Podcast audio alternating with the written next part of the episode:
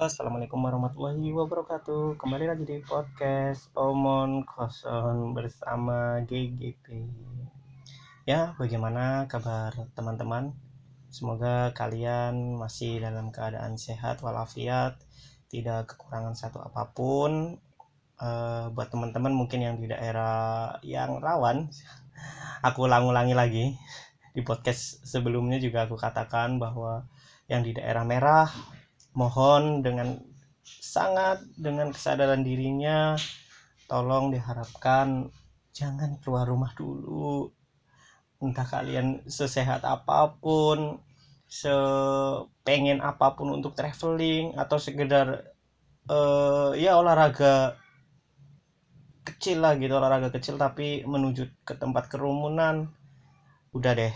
Mendingan kalian di rumah kalau misalnya punya halaman kalian bisa olahraga di situ uh, jangan cari masalah lah karena ya itu masalah kita itu sudah banyak men. Dan ya itu masalahnya benar-benar bukan masalah yang kecil. Dan kita ayolah saling care sama-sama saling jaga sama-sama dan saling baku batu sama-sama. Jadi uh, kalau misalnya kita melihat dari kondisi sekarang pemerintah bukan cuma di Indonesia tapi ini global ya teman-teman. Global bukan cuma di Indonesia eh, seluruh dunia sudah menerapkan uh, social distancing. Ada juga yang benar-benar lockdown di suatu negara seperti Italia dan Cina juga uh, waktu itu sudah pernah melakukan lockdown untuk uh, negaranya. Nah tentunya ketika uh, berbicara dengan eh, apa yang dilakukan negara kita tentang social distancing khususnya tentunya ini akan berdampak sekali ya akan berdampak sekali dengan eh, ekonomi kita. Jadi dampak social distancing itu akan berpengaruh dengan ekonomi tentunya. Ya eh, berawal dari cerita dari tetangga kos kebetulan tetangga kos aku di sini adalah pedagang. Beliau adalah pedagang es beliau uh, tadi tiba-tiba siang-siang mengeluh. Ya walaupun di Papua sebenarnya masih bisa beraktivitas sih tapi dibatasi cuma sampai jam 6 sore. Beliau mengeluh. Beliau mengeluh katanya jalan dari jam 10 pagi sampai tadi baru pulang jam sekitar jam 3 lah. Jam 3 tapi dagangannya sepi. Dagangannya sepi. Beliau biasanya menjual es biasanya dapat uh, 200 ribu per hari tapi katanya untuk hari ini 50.000 pun setengah mati katanya. Setengah mati belum uh, dipotong ongkos bensin dan lain-lain. Ya tentunya kalau misalnya dilihat ya rugi. Nah inilah adalah salah satu dampak. Salah satu dampak dari kejahatan kejahanaman virus corona. Virus corona yang uh, sangat berefek. Bukan cuma dari segi kesehatan tapi ya bisa dilihat sendiri eh, para pedagang mengeluh para pedagang dagangannya nggak laku. Itulah efek yang ditimbulkan dari social distancing tentunya. Ya mau gimana lagi kalau misalnya kita terus-terusan beraktivitas terus-terusan eh, berkerumun atau terus-terusan istilahnya bertemu secara fisik itu juga akan menimbulkan risiko yang tidak kecil. Kalau kita berbicara dengan uh, berbicara tentang efek dari social distancing tentunya uh, akan berdampak dengan ya jelas akan berdampak dengan ekonomi. Uh, ekonomi uh, terganggu karena ya tentunya aktivitas jual beli kan berkurang ya. Ya bisa sih kita bisa online bisa e-commerce uh, tapi kan apa ya stok itu terbatas belum logistiknya tetap harus menggunakan sumber daya manusia ketika untuk mengantar untuk lain-lain ya tetap saja. Sedangkan kita masih memperlakukan social distancing tentunya itu juga akan sulit. Ya aku sih eh, beberapa kali baca beberapa uh, kali baca cuitan dari ekonom kita yang uh, menurut ekonom mungkin kalian pada udah tahu lah. Mungkin uh, pengamat ekonomi atau teman-teman yang suka eko suka ngikutin perkembangan ekonomi Indonesia tahu siapa beliau. Ya beliau adalah Cati Basri. Beliau uh, adalah mantan menteri keuangan dan ekonom ekonomi Indonesia. Beliau mengatakan bahwa saat ini mungkin pemerintah perlu melakukan adanya kebijakan fiskal. Nah teman-teman mungkin yang apa ya belum tahu belum tahu apa itu kebijakan fiskal. Jadi kebijakan fiskal itu adalah kebijakan pemerintah yang ditujukan untuk mengarahkan ekonomi suatu negara lewat pengeluaran serta pendapatan pemerintah. Ya tentunya tujuannya adalah untuk menstabilkan ekonomi bukan hal yang lain. Nah masih menurut beliau masih menurut beliau jadi eh, salah satu mungkin kebijakan fiskal yang bisa dilakukan adalah dengan menanggung biaya bagi para penderita dan tim medis ya itu bisa dilakukan. Mengingat uh, apa ya mungkin penderita juga ada yang uh, tulang punggung keluarga dan tim medis tentunya uh, beliau adalah uh, garda terdepan gitu loh. Dan potensi untuk tertular itu tinggi sekali karena mereka langsung bersentuhan dengan si pasien ini toh. Jadi ya perlu adanya kebijakan tentang hal ini sih supaya hmm, bisa sedikit mengurangi dampak ekonomi yang ada begitu. Dan uh, aku beberapa hari yang lalu atau kemarin baca jadi uh, katanya sih uh, dana desa bisa dialokasikan untuk uh, pasien COVID-19. Nah, di kampung-kampungku, di desa-desaku di Pemalang juga aku melihat sudah melihat nih sudah melihat selebaran-selebaran poster yang mengindikasikan bahwa ketika ada warga kampung mungkin yang mudik ke kampung halaman e, bisa langsung menghubungi pemerintah kampung. Nah, tujuannya adalah supaya mereka didata terus diperiksa apakah mereka tertular dengan COVID-19 atau enggak. Ya tentunya kalau misalnya untuk pemeriksa pemeriksaan medis seperti itu kan butuh biaya.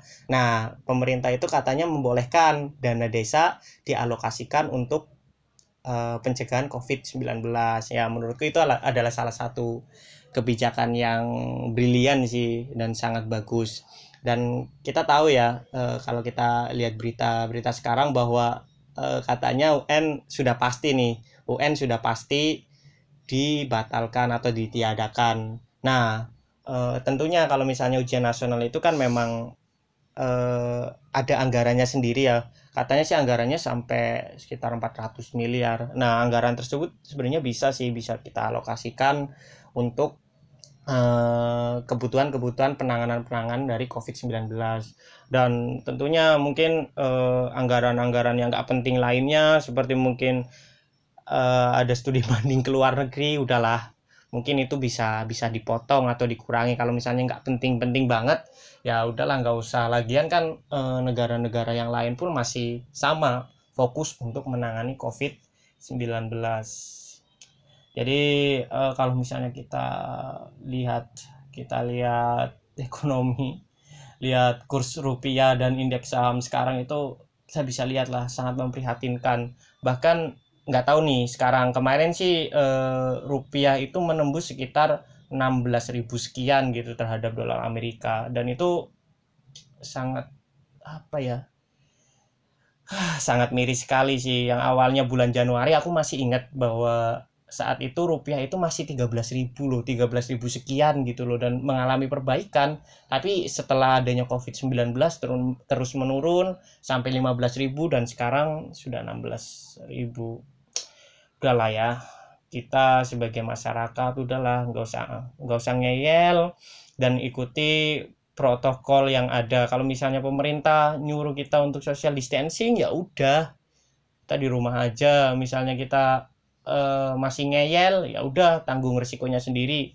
Bukan kalian sendiri yang apa menanggung akibatnya tapi seluruh masyarakat Indonesia pun akan berdampak. Kalau misalnya kalian ngeyel tetap jalan-jalan dan tertular kalian bisa jadi uh, menularkan ke yang lain dan akibatnya pasien terus bertambah orang yang meninggal pun bertambah dan tentunya itu akan menjadi beban negara juga toh. Jadi ya buat teman-teman udahlah nggak usah ngeyel. Karena apa ya kalau misalnya kita berbicara dengan dampak ekonomi jadi dampak ekonomi itu dampaknya akan jang, akan jangka panjang teman-teman. Kita bisa lihat kita bisa uh, kembali ke sejarah lah kita bisa kembali ke masa lalu. Kalau misalnya kita lihat uh, saat itu di tahun 98 krisis moneter saat itu uh, sebelum-sebelumnya kan dolar cuma 2700 sekian gitu.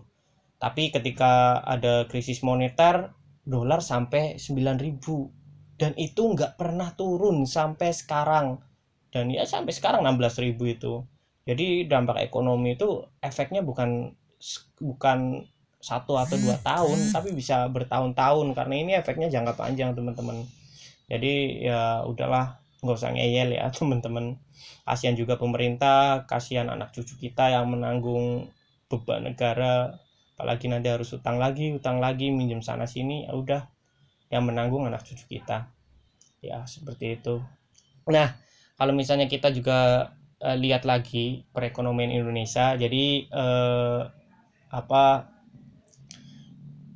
Menteri Keuangan kita Sri Mulyani Ibu Sri Mulyani semoga Ibu tetap sehat dan uh, tetap bersabar dan terus berjuang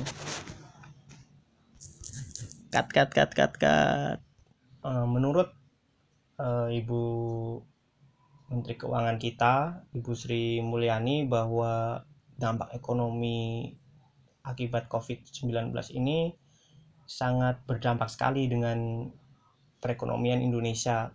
Yang seharusnya tahun 2020 ini diprediksi bisa ya ada peningkatan lah pertumbuhan ekonomi bisa sampai 4% itu udah lumayan lah di tengah krisis global tapi akibat adanya efek COVID-19 ini katanya ya skenario terburuknya ekonomi Indonesia bisa terperosok dengan pertumbuhan hanya 2,5 persen bahkan kalau misalnya kondisi ini apa berlangsung sampai 3 sampai 6 bulan bisa 0%.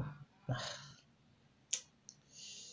tentunya itu sangat sangat miris sekali sih. Sebenarnya kata Ibu Sri Mulyani sendiri sih jadi sebenarnya kementerian itu udah siap udah siap e, menanggulangi masalah-masalah yang ada saat ini.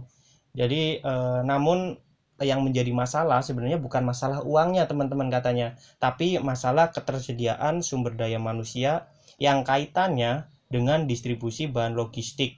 Jika terjadi lockdown ya tentunya kita e, bisa apa melihatlah bahwa Indonesia itu kan negara kepulauan dan ya itu perlu ada eh, pengantaran logistik dan setiap negara itu setiap negara lagi setiap kota atau setiap kabupaten itu memiliki tingkat perekonomian tingkat perekonomian yang berbeda-beda tidak merata alias tidak merata. Contohnya misalnya aku ambil di Papua gitu. Aku nggak bisa bayangin sih kalau misalnya Papua bener-bener lockdown sampai dalam waktu yang lama mungkin kita bisa kelaparan. Karena ya sumber tadi sumber bahan pokok ya kalau misalnya kita bisa eh, sediakan dengan pangan lokal ya bisa saja. Tetapi kan itu perlu adaptasi lagi sedangkan manusia di sini orang-orang di sini itu sudah eh, terbiasa makan beras. Kalau misalnya di Papua sendiri untuk memenuhi kebutuhan beras saja sulit sekali. Jadi kalau misalnya ada lockdown, kita mau dapat e, beras atau nasi dari mana? Tentunya kita akan mati kelaparan yang jelas akan berdampak dengan ekonomi. Kalau misalnya terjadi lockdown, mengutip e, dari pernyataan Ibu Menteri Sri Mulyani bahwa beliau mengatakan sebenarnya masalahnya itu bukan uang, tapi ada di sumber daya manusia untuk logistik delivery jadi eh, ketika ada lockdown tentunya ini akan bermasalah untuk apa supply kebutuhan pokok di setiap daerah. Kalau misalnya kita lihat kan kondisi daerah di Indonesia eh, itu berbeda-beda ya, eh, belum merata istilahnya perekonomiannya juga belum merata. Ada yang memang provinsi sebuah provinsi yang sudah bisa memenuhi kebutuhan pokoknya sendiri, ada juga eh, provinsi yang mungkin belum bisa memenuhi kebutuhan pokoknya sendiri. Sehingga ketika misalnya terjadi lockdown tentunya ini akan berakibat fatal. Bisa jadi eh, satu provinsi tadi yang tidak bisa menghidupi kebutuhannya sendiri tentunya akan eh, mati lah istilahnya akan mati. Karena kebutuhan pokoknya tidak tercukupi lalu mau apa? Ya mungkin itu eh, apa ya sepemahamanku sih dari perkataan Ibu Sri Mulyani. Terus selanjutnya Uh, nah, untuk teman-teman mungkin yang sekarang masih rewel, masih keluyuran, coba dipikirkan baik-baik. Ini bukan buat aku, bukan buat kalian sendiri, tapi ini untuk Indonesia. Untuk Indonesia, misalnya kalian keluyuran, terus sakit, masuk rumah sakit, itu juga akan menambah beban negara lagi tentunya untuk pengobatan kalian. Misalnya pun misalnya pun kalian tetap rewel dan sakit terus mohon maaf meninggal. Tentunya Indonesia juga punya beban juga. Pemerintah punya beban untuk ngasih santunan ke kalian ngurusi proses pemakaman kalian. Jadi ya udahlah uh, apa ya udahlah. Mendingan ikutin protokol apa yang dikatakan pemerintah lah katanya takut mati katanya takut mati tapi kok ya masih keluyuran masih ketawa ke TV di tengah kesakitan orang lain. Ya itu bukan sesuatu hal yang bijak untuk dilakukan sih. Memang panik itu nggak boleh panik itu nggak boleh tapi ya juga jangan terbawa sampai tidak waspada kan. Jadi ya kita tetap tidak boleh panik tapi juga tetap waspada. Nah kalau kita bisa belajar kita bisa belajar dari negara Eropa sana negara maju yang sangat terpukul akibat adanya bencana COVID-19 adalah kita bisa belajar dari Italia. Nah, Italia kalau misalnya kita tahu lah, semua orang tahu bahwa Italia itu adalah ya salah satu negara Eropa yang bisa dikatakan maju negara sepak bola juga dan tim favoritku juga ada di Italia yaitu Juventus. Jadi kalau misalnya kita melihat Italia data per 22 Maret 2020 itu sudah ada lebih dari 47.000 orang di Italia yang terinfeksi virus corona. Dengan angka kematiannya itu sampai 8% loh sekitar 4 ribuan lah 4 ribuan kasus eh, orang itu meninggal. Bahkan Italia itu mencetak rekor tertinggi dengan 627 kasus kematian dalam 24 jam saja. Dan itu sesuatu yang menakutkan sih menurutku. Dan ini sudah melebihi uh, Cina yang notabene adalah uh, negeri asal si virus ini. Si virus apa di Cina aja yang meninggal tidak sampai uh, berapa persennya gitu. Mungkin ada sekitar kalau aku lihat yang kemarin itu ada data sekitar tiga ribuan lah tiga ribuan meninggal di Itali eh di Itali di Cina sedangkan Italia itu sudah sampai 4000 jadi ya entahlah entah mungkin dari pihak pemerintahnya yang salah penanganan atau mungkin dari masyarakatnya yang rewel tetap keluyuran dan sebagainya. Padahal kalau misalnya aku lihat di berita dikatakan bahwa Italia itu sudah melakukan lockdown loh.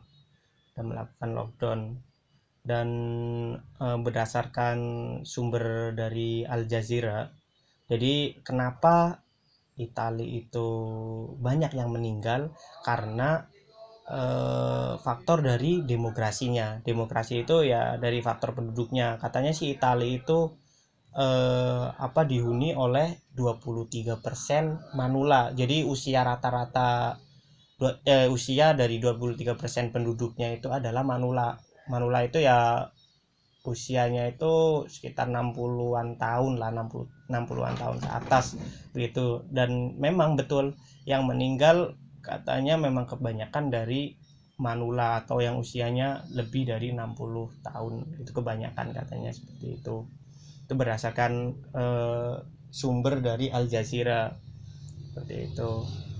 Dan menurut eh, portal berita yang sama Al Jazeera jadi eh, dikatakan bahwa di Italia itu ada salah penanganan salah penanganannya kenapa karena di Italia itu eh, pemerintahnya katanya memfokuskan hanya untuk orang-orang yang menunjukkan gejala parah dengan intensitas daerah yang tinggi dengan COVID-19.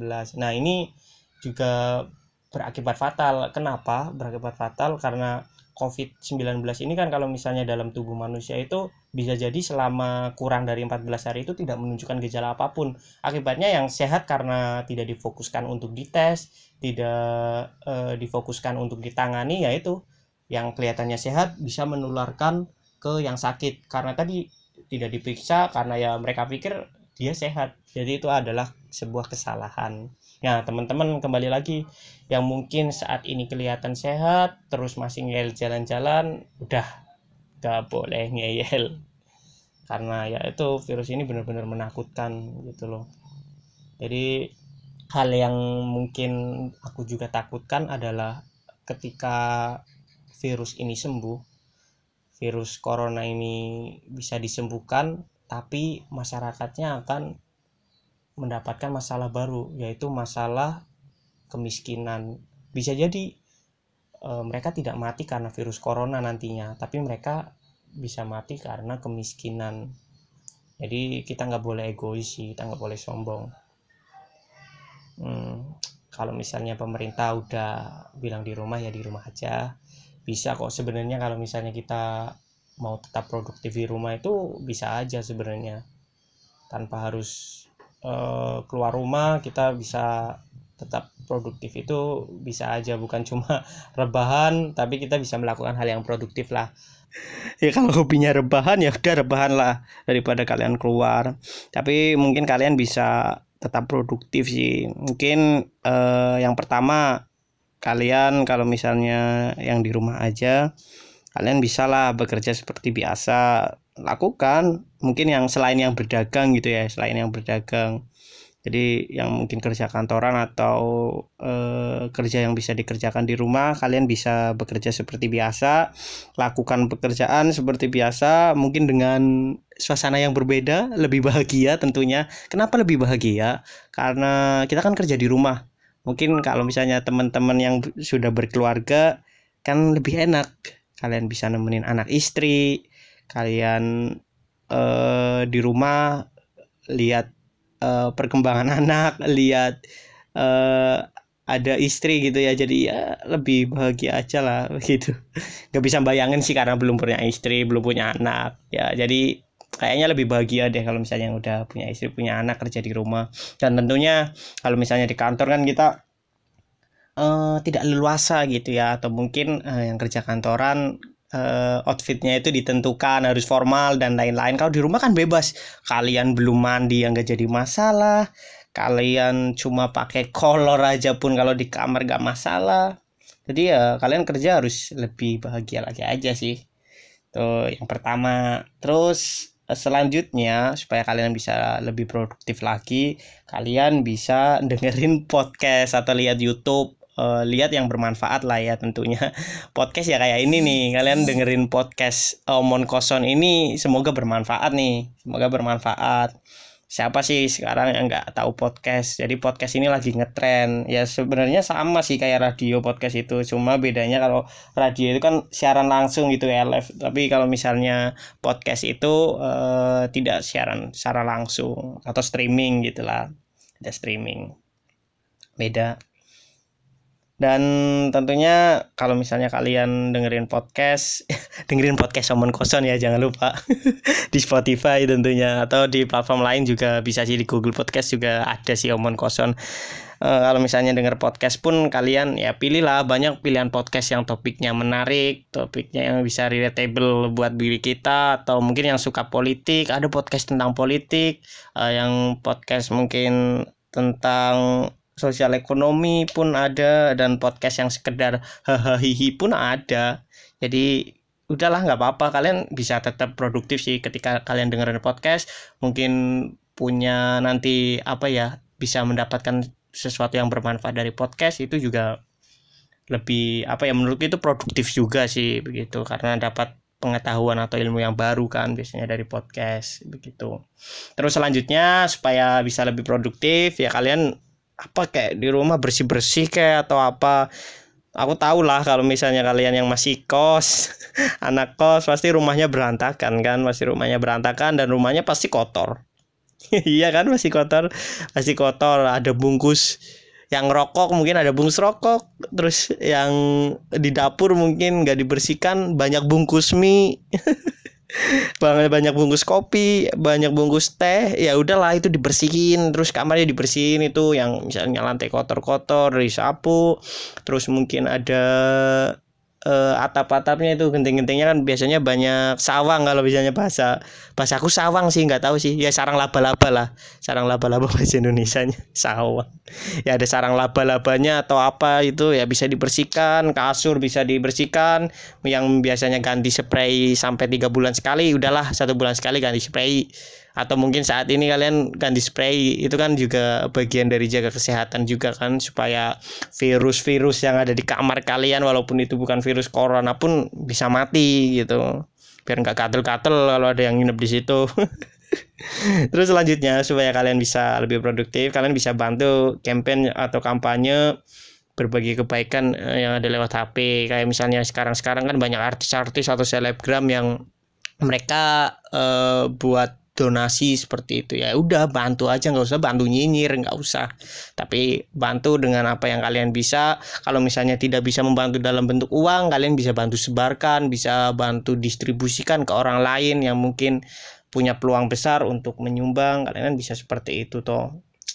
Kan banyak tuh sekarang selebgram yang apa istilahnya buka donasi untuk bantu masker atau mungkin bantu APD lainnya dan lain-lain. Kalian bisa bantulah kalian bisa bantu lewat medsos kalian di rumah tapi masih bisa bermanfaat dan produktif kan. Uh, terus kalian bisa tuh kalau misalnya mainan media sosial Instagram WhatsApp atau yang lain kalian bisa bikin story bikin status atau bikin apa-apa itu bikin sesuatu yang memang bermanfaat. Kalau misalnya kalian ingin share kata-kata yang bagus ya kata-kata yang bagus saja tidak usah kata-kata yang bikin panik atau gambar-gambar yang bikin panik ya udahlah kita share yang bisa membangkitkan optimistis aja. Kalau misalnya kalian suka bercanda lemparkan jok-jok yang ringan yang istilahnya tidak menyinggung. Terus uh, bisa membangkitkan tadi apa rasa optimis. Ya udah kalian share-share itu aja. Itu juga bagian dari uh, apa ya kebaikan kita lah istilahnya. Kalau misalnya kita cuma bisa di rumah kan nggak usah nyinyir udah bisa nyinyir terus selanjutnya yang terakhir kalau misalnya kalian udah nggak bisa ngelakuin apa-apa udahlah tidur istirahat membantu eh, memulihkan tenaga supaya tenaga kalian bisa pulih sehingga sistem imun kita itu bisa tahan gitu ya bisa istilahnya bisa kuat lah menghadapi virus-virus corona seperti itu. Kalau misalnya kalian udah bingung gitu ya udah rebahan aja. Rebahan adalah alternatif untuk bela negara katanya seperti itu ya udah itu adalah rebahan aja udah. Daripada kalian yang punya hasrat untuk keluar hasrat untuk traveling udah mendingan kalian di rumah aja rebahan tidur atau apalah.